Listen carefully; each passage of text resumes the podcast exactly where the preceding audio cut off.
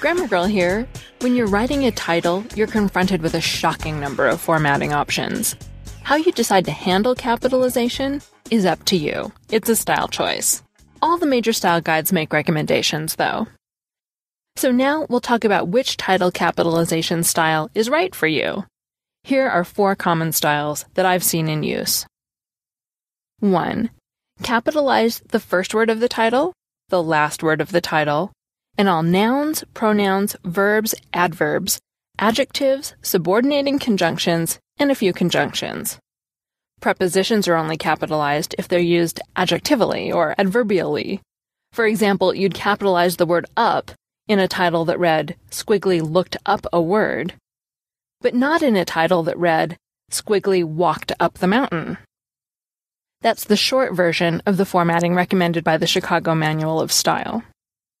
two. Capitalize the first word of the title, the last word of the title, and all principal words. That's essentially the same parts of speech I just listed, noun, verbs, and so on, and all the words longer than three letters. That's the style currently recommended by the Associated Press. So you can see one of the major differences between Chicago and A P style is that in Chicago style, a long preposition, such as between, would not usually be capitalized, whereas in A P style, it would.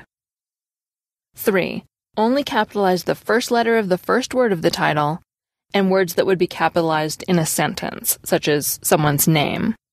This style is often called sentence style because it's how you write sentences. The Los Angeles Times website currently uses this style instead of the recommended A P style. And four, capitalize the first letter of every word. The M T V website currently uses this style. I learned the hard way that Grammar Girl readers, or at least readers who like to complain, have an overwhelming preference for the more complicated styles. The original version of the Grammar Girl website used one of the simpler styles, and boy did I hear about it. The Grammar Girl website now uses A P style, which I can also explain to writers by giving them a relatively short list of words that are not capitalized. I considered using the more complicated Chicago style, but I found that having to figure out how words are being used is too difficult.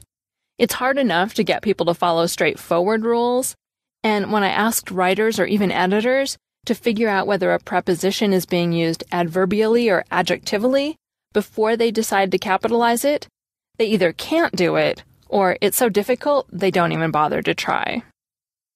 I believe the most important thing about title capitalization is to be consistent throughout your document and across your publications or website. So although some people may think that if I prefer Chicago style, I should force my writers and editors to use it, I believe that you have to choose a style that's comprehensible to your writers. It doesn't do any good to have a style that people struggle to follow. My advice is to be realistic when choosing a style. On the other hand, I do believe you can take oversimplification too far. For example, I've seen people use what I consider overly simplified styles, such as capitalizing every letter of every word, or keeping everything lowercase, even words that would normally be capitalized, such as names. The Yahoo Style Guide specifically recommends against these two styles. For example, they note that all caps can be difficult to read, and some people equate all caps online with shouting. All lowercase is an incredibly informal style. I'm sure someone will write in with an example to prove me wrong, but I can't recall ever seeing it in print. It seems to me like something that only happens online. One question I've been getting a lot lately about title capitalization is whether forms of the verb to be should be capitalized, words such as is and was. For example, a listener named Tony wrote that he was discussing capitalization of such verbs with two of his professors, and one said they should be capitalized, and the other said they shouldn't. He said he checked various style guides, but none of them seemed to address the topic.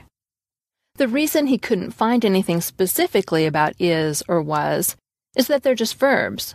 There's nothing special about them, so when a style book says to capitalize all the verbs, the writers usually presume you'll know that includes the verbs is and was. It's a common error, though. One of Tony's professors got it wrong.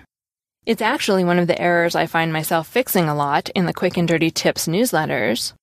And the Yahoo Style Guide, one of the newer style guides on the market, makes a point of mentioning that verbs of being should be capitalized even though they're short words.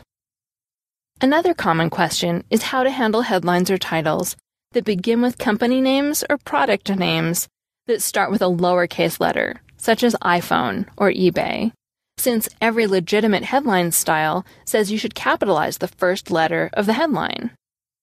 If you can, rewrite it so the word that needs a lowercase letter at the beginning is in the middle of the headline or title, and then write it as the companies want you to, in camel case, with a lowercase letter at the beginning and a capital letter in the middle. If you can't avoid having an eBay or iPhone-type word at the beginning of your title, it's up to you whether to keep the first letter lowercase. The Chicago Manual of Style recommends just starting the title with a lowercase letter at the beginning of the product or company name. But the Associated Press and the Yahoo Style Guide both recommend capitalizing the first letter when such words must appear at the beginning of a sentence or headline. You still keep the internal letter capitalized, too, so you'd end up writing something such as capital E, capital B, lowercase ay, eBay, announces earnings. A final common question is whether to capitalize the second part of a hyphenated word in a headline. Again, there are multiple styles. You just need to decide on one and be consistent. The style I use is that if I would capitalize the second part, if it were a separate word in the title, then I capitalize it when it comes after a hyphen. As you can see, there are a lot of decisions to make about headline and title styles. If your boss, editor, or teacher has a preferred style, you should use that. But if you're the master of your own universe, for example, an independent blogger, you're free to choose any method. The important thing is that once you pick your style, stick with it. Inconsistency is always bad. I'm Mignon Fogarty, and if you liked this podcast, you'll love my books, The Grammar Devotional and Grammar Girl's Quick and Dirty Tips for Better Writing. That's all. Thanks for listening.